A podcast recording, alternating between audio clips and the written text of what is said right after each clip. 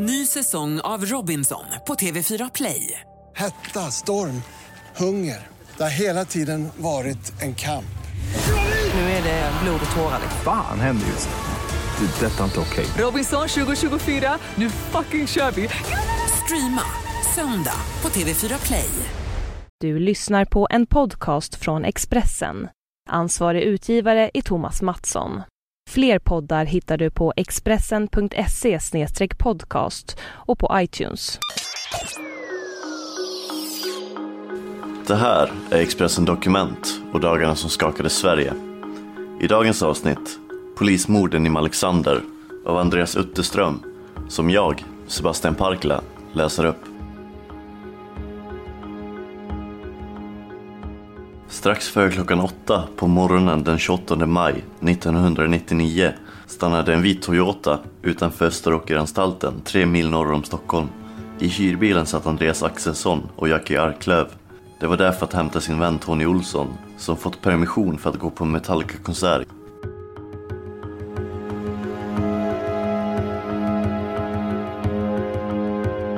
Hade bilen kontrollerats hade bluffen avslöjats. I Toyotan fanns ett automatvapen, tre pistoler, ett jaktgevär med kikarsikte, tre handgranater, 250 gram sprängdeg, ammunition, extra magasin och kommunikationsapparater.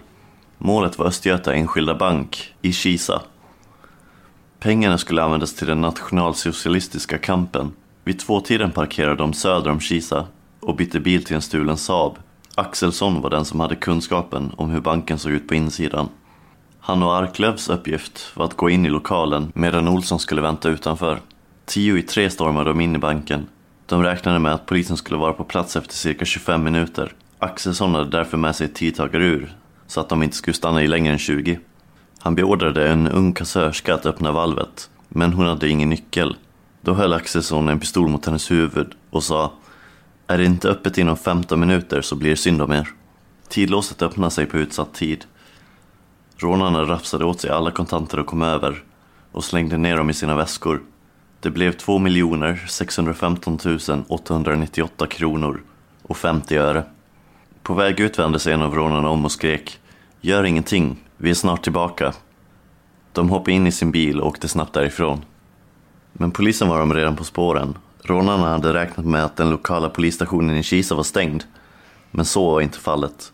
Där befann sig närpolischefen Kenneth Eklund. Han fick larmet, drog på sig sin skottsäkra väst och körde mot banken. Eklund kunde se Tony Olsson hålla vakt utanför. Att ge sig in i en eldstrid vore vansinne. Polismannen följde därför vad som hände på avstånd. När rånarna försvann i bilen passerade de Eklund med tre gevärspipor som stack ut genom ett av fönstren. Polismannen tog skydd bakom bilen, men utan att några skott avlossades. Han tog upp jakten i sin bil och hade bara hunnit bakom ett vägkrön när han möttes av tre skjutklara rånare som hade hoppat ur sin Saab. Sen smällde det. Eklund tvärnitade, backade och skrek över kommunikationsradion att han var beskjuten. Rånarna åkte vidare. Trots det som nyss hade hänt så följde Kenneth Eklund återigen efter. Efter en halv kilometer hände samma sak. Han mötte tre skjutklara rånare. Polismannen bromsade allt han kunde, men den höga farten gjorde att han inte fick stopp på bilen förrän han befann sig 25 meter ifrån rånarna. De öppnade återigen eld. Polisbilens motor hade lagt av och Eklund kunde därför inte backa. Han kastade sig ut och kröp på mage i ett geggigt kärr. Eklund hittade en eka där han kunde ta skydd med sitt tjänstevapen i hand. Han hörde någon skrika Snutjäveln ligger i vassen. De slängde flera handgranater men utan att träffa och sen blev det tyst. Efter en stund vågade Kenneth Eklund ta sig fram. Han höll tjänstevapnet hårt i händerna. När en av rånarna rörde sig framför honom så höjde han vapnet, redo att skjuta. Men Eklund hade sett fel.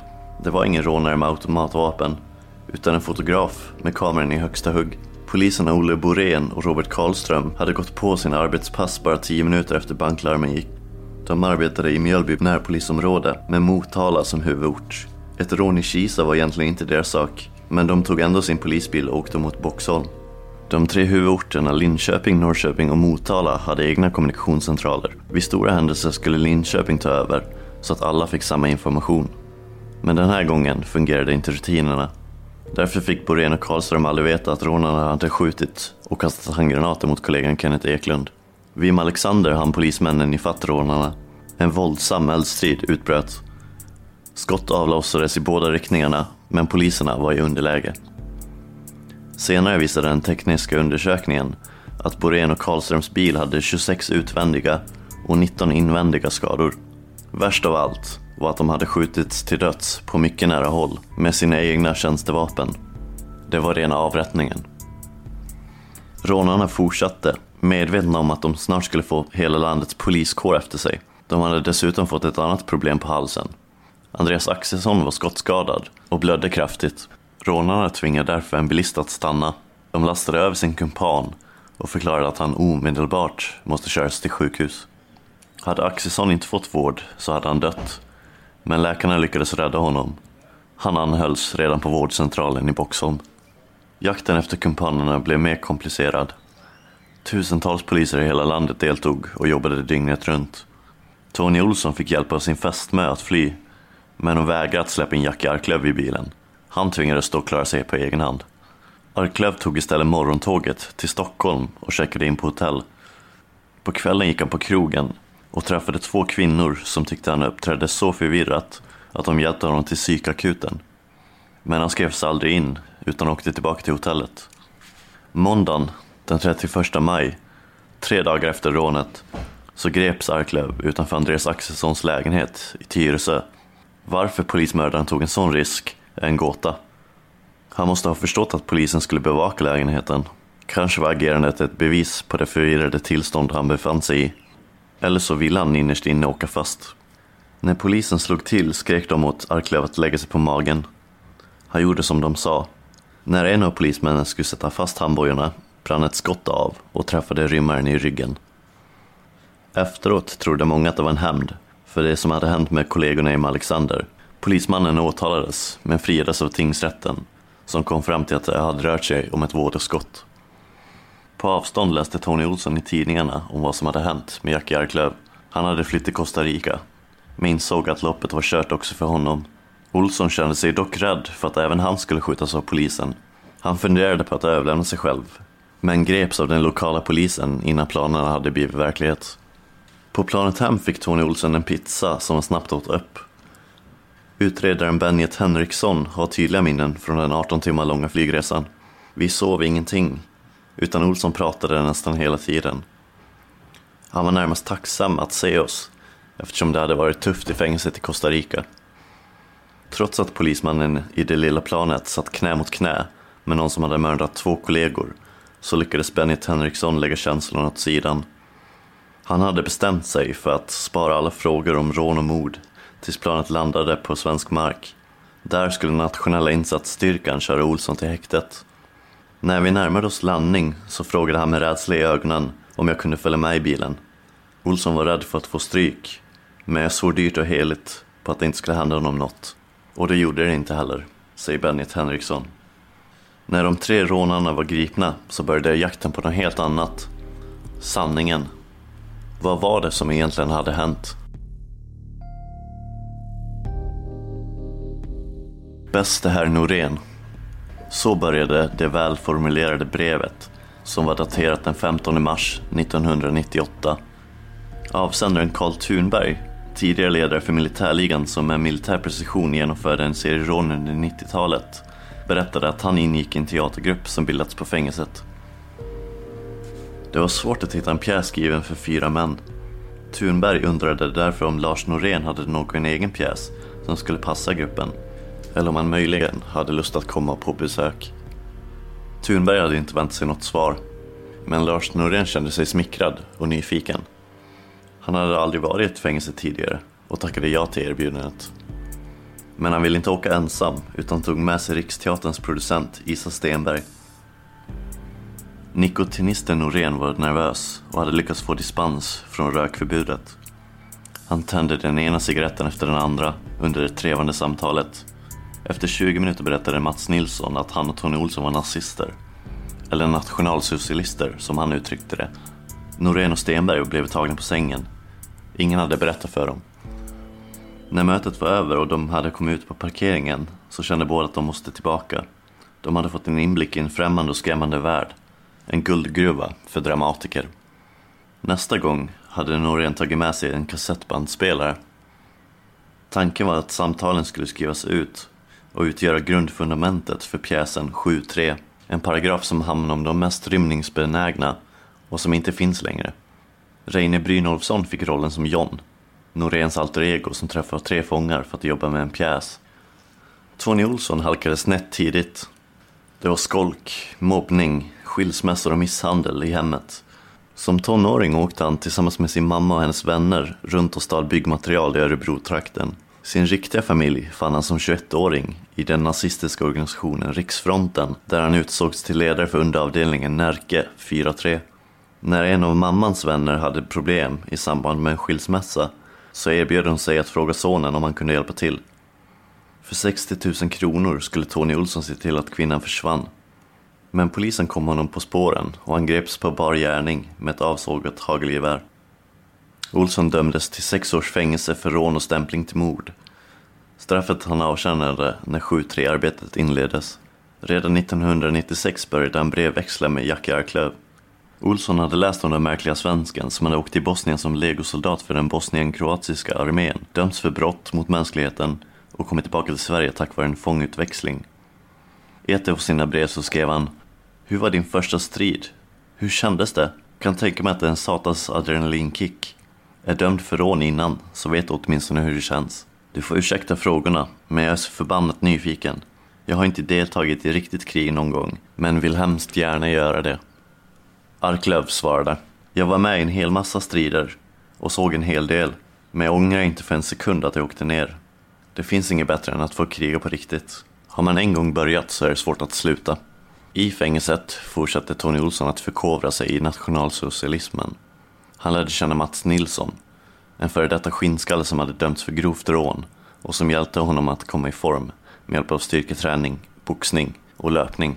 Inne på Tidaholmsanstalten så bildade de NRA, Nationella Republikanska Armén, en nazistisk organisation med IRA som förebild.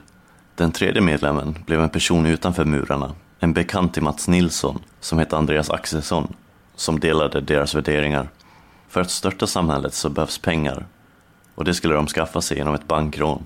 Någonstans på vägen kom även Jackie Arklöv in i bilden. En person som trots sin mörka hy också var övertygad nazist och som hade de stridskunskaper som krävdes. Hösten 98 började Jackie Arklöv, Andreas Axelsson och Tony Olsson sin rånturné i Östergötland. De slog till mot mindre orter och städer som Hultsfred, Trollhättan och Åseda. Brotten begicks i samband med Tony Olssons permissioner. Polisen misstänkte senare att Mats Nilsson fanns med i bakgrunden och stod för planeringen, men det gick aldrig att bevisa. Utredarna menade senare att rånen förenklats av teaterarbetet. Journalisten Elisabeth Åsbrink menar att rånen hade begåtts även utan teaterprojektet. Jag gick igenom alla handlingar som hade med Tony Olssons permissioner att göra och det är på de ordinarie permissionerna, som han även haft innan han spelade teater, som han och de andra genomförde rånen, säger hon. Det tog inte lång tid för utredarna att inse att det var samma gärningsmän som var i farten på olika håll i länet. De använde alltid stulna Saab-bilar som de hade brutit sig in i på samma sätt. Dessutom var de ovanligt brutala, ibland helt i onödan. Som i Österbymo den 26 februari 1999. Vid femtiden på eftermiddagen stod Torgny Grosshed vid charkdisken på sin arbetsplats i Ösmohallen. En kollega kom springande och sa att de hade blivit rånade. Eftersom Grosshed snart skulle fylla år så avfärdade han det som någon form av skämt kopplat till bemärkelsedagen. Men kollegan kom tillbaka. Det är ett rån, fattar du inte? Torgny Grosshed sprang till kassorna och såg en maskerad Jack Arklöv slå ett slag med en yxa mot en av kunderna innan han flydde. Det finns tre typer av människor. De som registrerar, de som springer och gömmer sig och till sist sådana som mig, de tokiga jävlarna som agerar. Grosshed hittade en olåst cykel och följde efter Arklöv som sprang in på Systembolaget. Han insåg att han var i underläge mot yxmannen och fick i farten med sig en piassava-kvast. Först när maskerad Tony Olsson dök upp och riktade en pistol mot Torgny Grosseds huvud så insåg han allvaret och skrek nej. Olsson sänkte pistolen och sköt istället i ljumsken. Jag har aldrig upplevt en liknande smärta. Grossed lyckades ändå behålla medvetandet och hasade in i en trappuppgång. Blodet forsade fram. Han slet av sig livremmen och drog åt så hårt han kunde för att stoppa flödet. Samtidigt flydde rånarna med drygt 41 000 kronor i byte. Torgny Grosshed klarade sig utan allvarliga skador och efter bara en vecka så skrevs han ut från sjukhuset. Värre var det några månader senare när han svimmade ute på gräsmattan. Hunden väckte honom genom att slicka Husse i ansiktet. Det visade sig att skottskadan hade orsakat blod i lungorna och nu fick Rossi tillbringa ytterligare en vecka på sjukhus. Men det gick bra den gången också. När jag tänker tillbaka på det idag så jag har svårt att förstå hur jag vågade springa efter rånaren. En annan fråga som var svår att besvara var varför gärningsmännen slog till mot just Österbymo. Men svaret gick att finna i Aktuell Rapport. Porrtidningen hade samma år skrivit i ett reportage där den lilla orten kallades Sveriges tryggaste kommun. I texten berättade reportern att det visserligen fanns en polisstation men att där hängde en skylt med texten “Öppet på torsdagar klockan 16 till 18”. Tidningen hittades senare i Tony Olssons cell. Parallellt med rånen fortsatte arbetet med 7-3. Måndagen den 23 november 1998 var det smygpremiär bakom murarna. Publiken bestod av personal på Tidaholmsanstalten och skådespelarnas familjer. Efteråt var alla tagna av det de hade sett. Men det dröjde fram till den 6 februari 1999 innan pjäsen hade premiär utanför fängelsemiljön. Då, i Umeå. Att låta 7-3 spelas utanför anstalten var ett kontroversiellt beslut. Men kriminalvården såg det som rehabilitering. Ännu mer kontroversiellt var det faktum att Tony Olsson och Mats Nilsson spelade sig själva och framförde nazistiska åsikter. Vissa störde sig på att Noréns alter ego Mats inte utmanar dem tillräckligt i pjäsen. Om nationalsocialismen finns i verkligheten så måste den också behandlas på teaterscenen, menar vissa. Andra hävdar att detta var hets mot folkgrupp, kamouflerad som dålig konst. Hur premiärpubliken skulle ta emot 7-3 var en öppen fråga. Efter sista repliken var det knäpptyst och skådespelarna befarade ett fiasko. Sen rullade applåderna igång och de insåg att det var succé här också. Efteråt firade teatergänget framgången med middag. Sen var det dags för Isa Stenberg att skjutsa Tony Olsson och Karl Thunberg till Ersbodaanstalten där de skulle övernatta. Det var becksvart när bilen for fram längs landsvägen. Tony Olsson bad Karl Thunberg om snus, men fick nej. Då utbröt vilt slagsmål i baksätet. Hela bilen gungade, men Isa Stenberg vågade inte stanna. När hon kommit fram till fängelset hade stridshingstarna dock lugnat ner sig. Hon kände sig ändå skakad över det som hade hänt. Det våldsamma bråket blev ett kvitto på att Isa Stenberg hamnat i en ohållbar situation.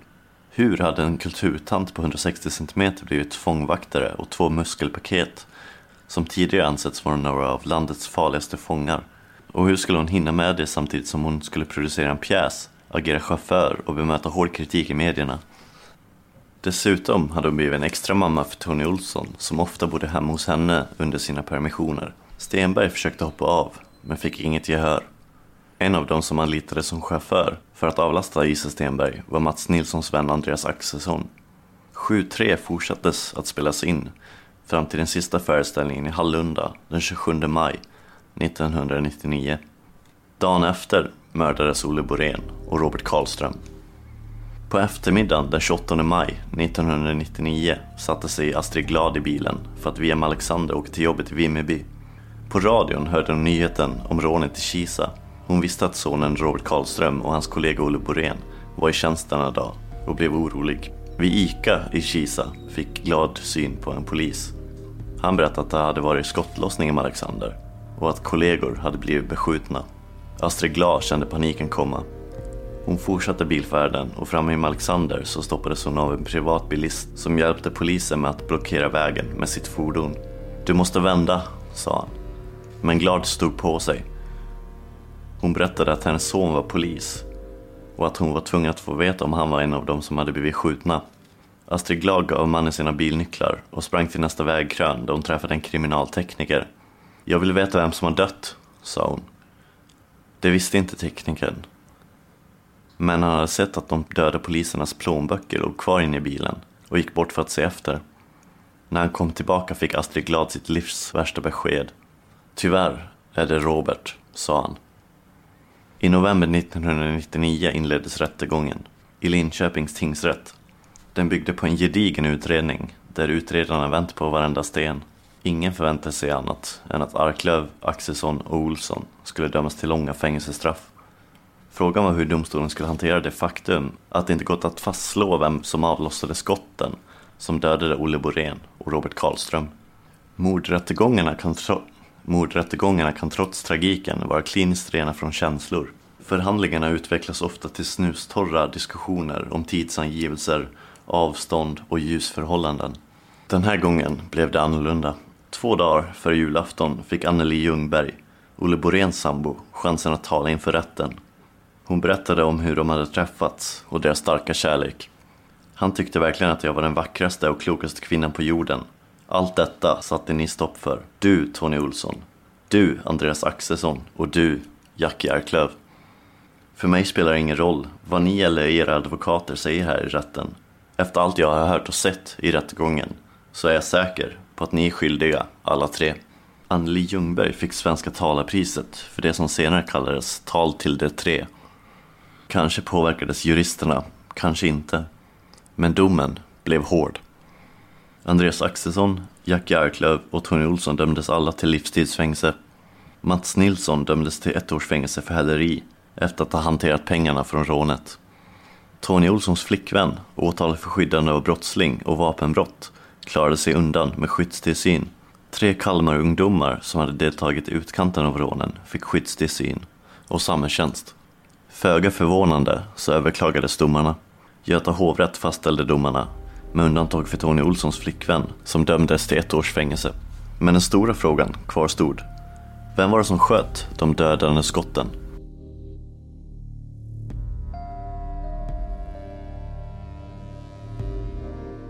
Den 24 maj 2001, nära tvåårsdagen av morden på Olle Borén och Robert Karlström, sändes Folke Rydéns dokumentär Vägen till Alexander i SVT. Den fick stort genomslag, inte minst för att Tony Olsson pekades ut som den som hade avlossat de dödande skotten. Folke Rydén gjorde en suggestiv och stark dokumentär, men den bygger på felaktiga premisser. Den slutsats som hänger fast efteråt är att Noréns teaterprojekt skapade förutsättningar för brottslingarna att begå brott. Det är falskt, säger Elisabeth Åsbrink. En person som påverkades starkt av dokumentären var Jackie Arklöv. Han såg den i sin cell och blev berörd av de anhörigas historier. I synnerhet av Olof Boréns döttrar som berättade hur mycket de hade saknat sin pappa. Dessutom hade Arklöv, som brukade predika soldatheder där man står för sina handlingar, ljugit i dokumentären. Genom att förneka att det var han som sköt de dödande skotten så la han skulden på Tony Olsson. Efter sex dygns vånda så ringde Jack Arklöv till sin advokat Per Durling och berättade sanningen. Han bad också advokaten att kontakta polis och åklagare. Benjet Henriksson åkte tillsammans med kollegan Eiler Augustsson, som varit ansvarig för förhören med Arklöv, till Kumlaanstalten. Arklöv berättade för första gången att det var han som mördat poliserna. Men varför? Det var någon form av militär reaktion från erfarenheterna i Bosnien. Tänk aldrig, agera, reagera, sa Arklöv i förhöret. När det blivit dags för lunchpaus så försökte Henriksson lätta upp stämningen. Ja, det var ju bra det här. Det var en sak jag är missnöjd med, sa han. Vadå? undrade Arklöv spänt. Jag hörde att du bjöd på sockerkaka när Folke Rydén var här och intervjuade dig för sin dokumentär. Någon sån har inte jag sett till idag. Efter pausen kom en påtagligt nöjd Arklöv tillbaka med en färsk nötkaka. Vet ni vem som hjälpte mig baka? Säg inte att det var Lasermannen, svarade Eiler Augustsson, som var den som hade förhört John. Men så var det. Benjet Henriksson vände sig till sin advokat Duling och sa I så fall tar du första biten.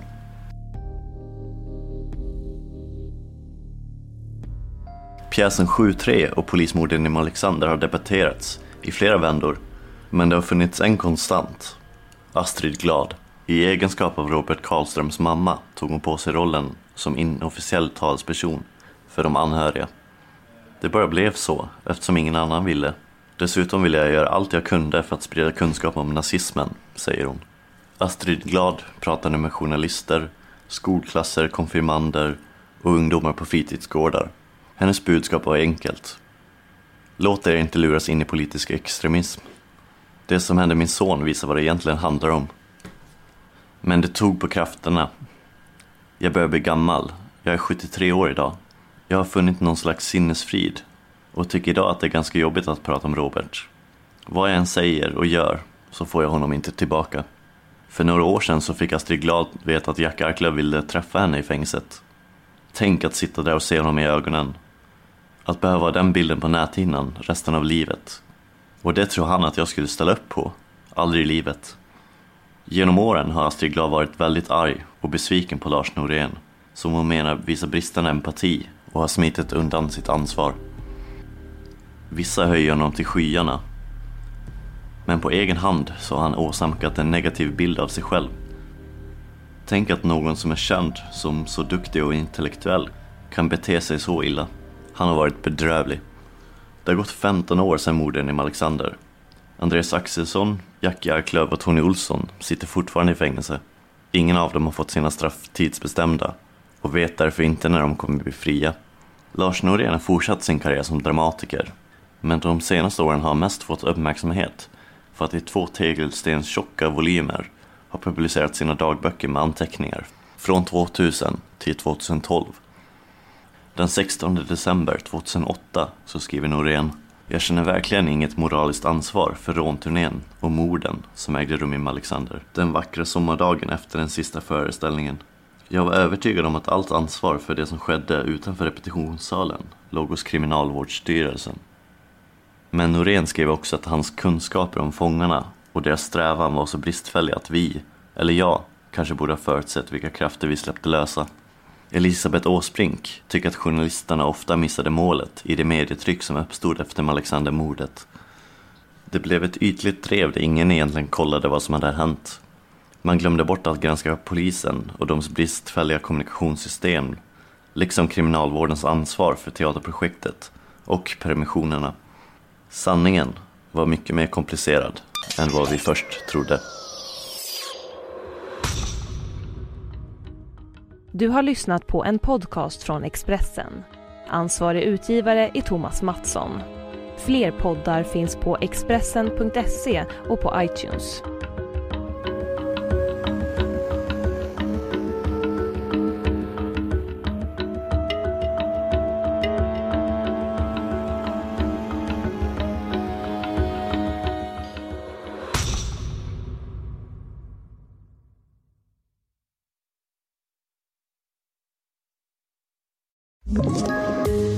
Poddtips från Podplay. I podden Något Kaiko garanterar östgötarna Brutti och jag, Davva, dig en stor dos skratt. Där följer jag pladask för köttätandet igen. Man är lite som en jävla vampyr. Man har fått lite blodsmak och då måste man ha mer. Udda spaningar, fängslande anekdoter och en och annan arg rant. Jag måste ha mitt kaffe på morgonen för annars är jag ingen trevlig människa. Då är du ingen trevlig människa, punkt. Något Kaiko, hör du på Podplay. Därför är gardinerna.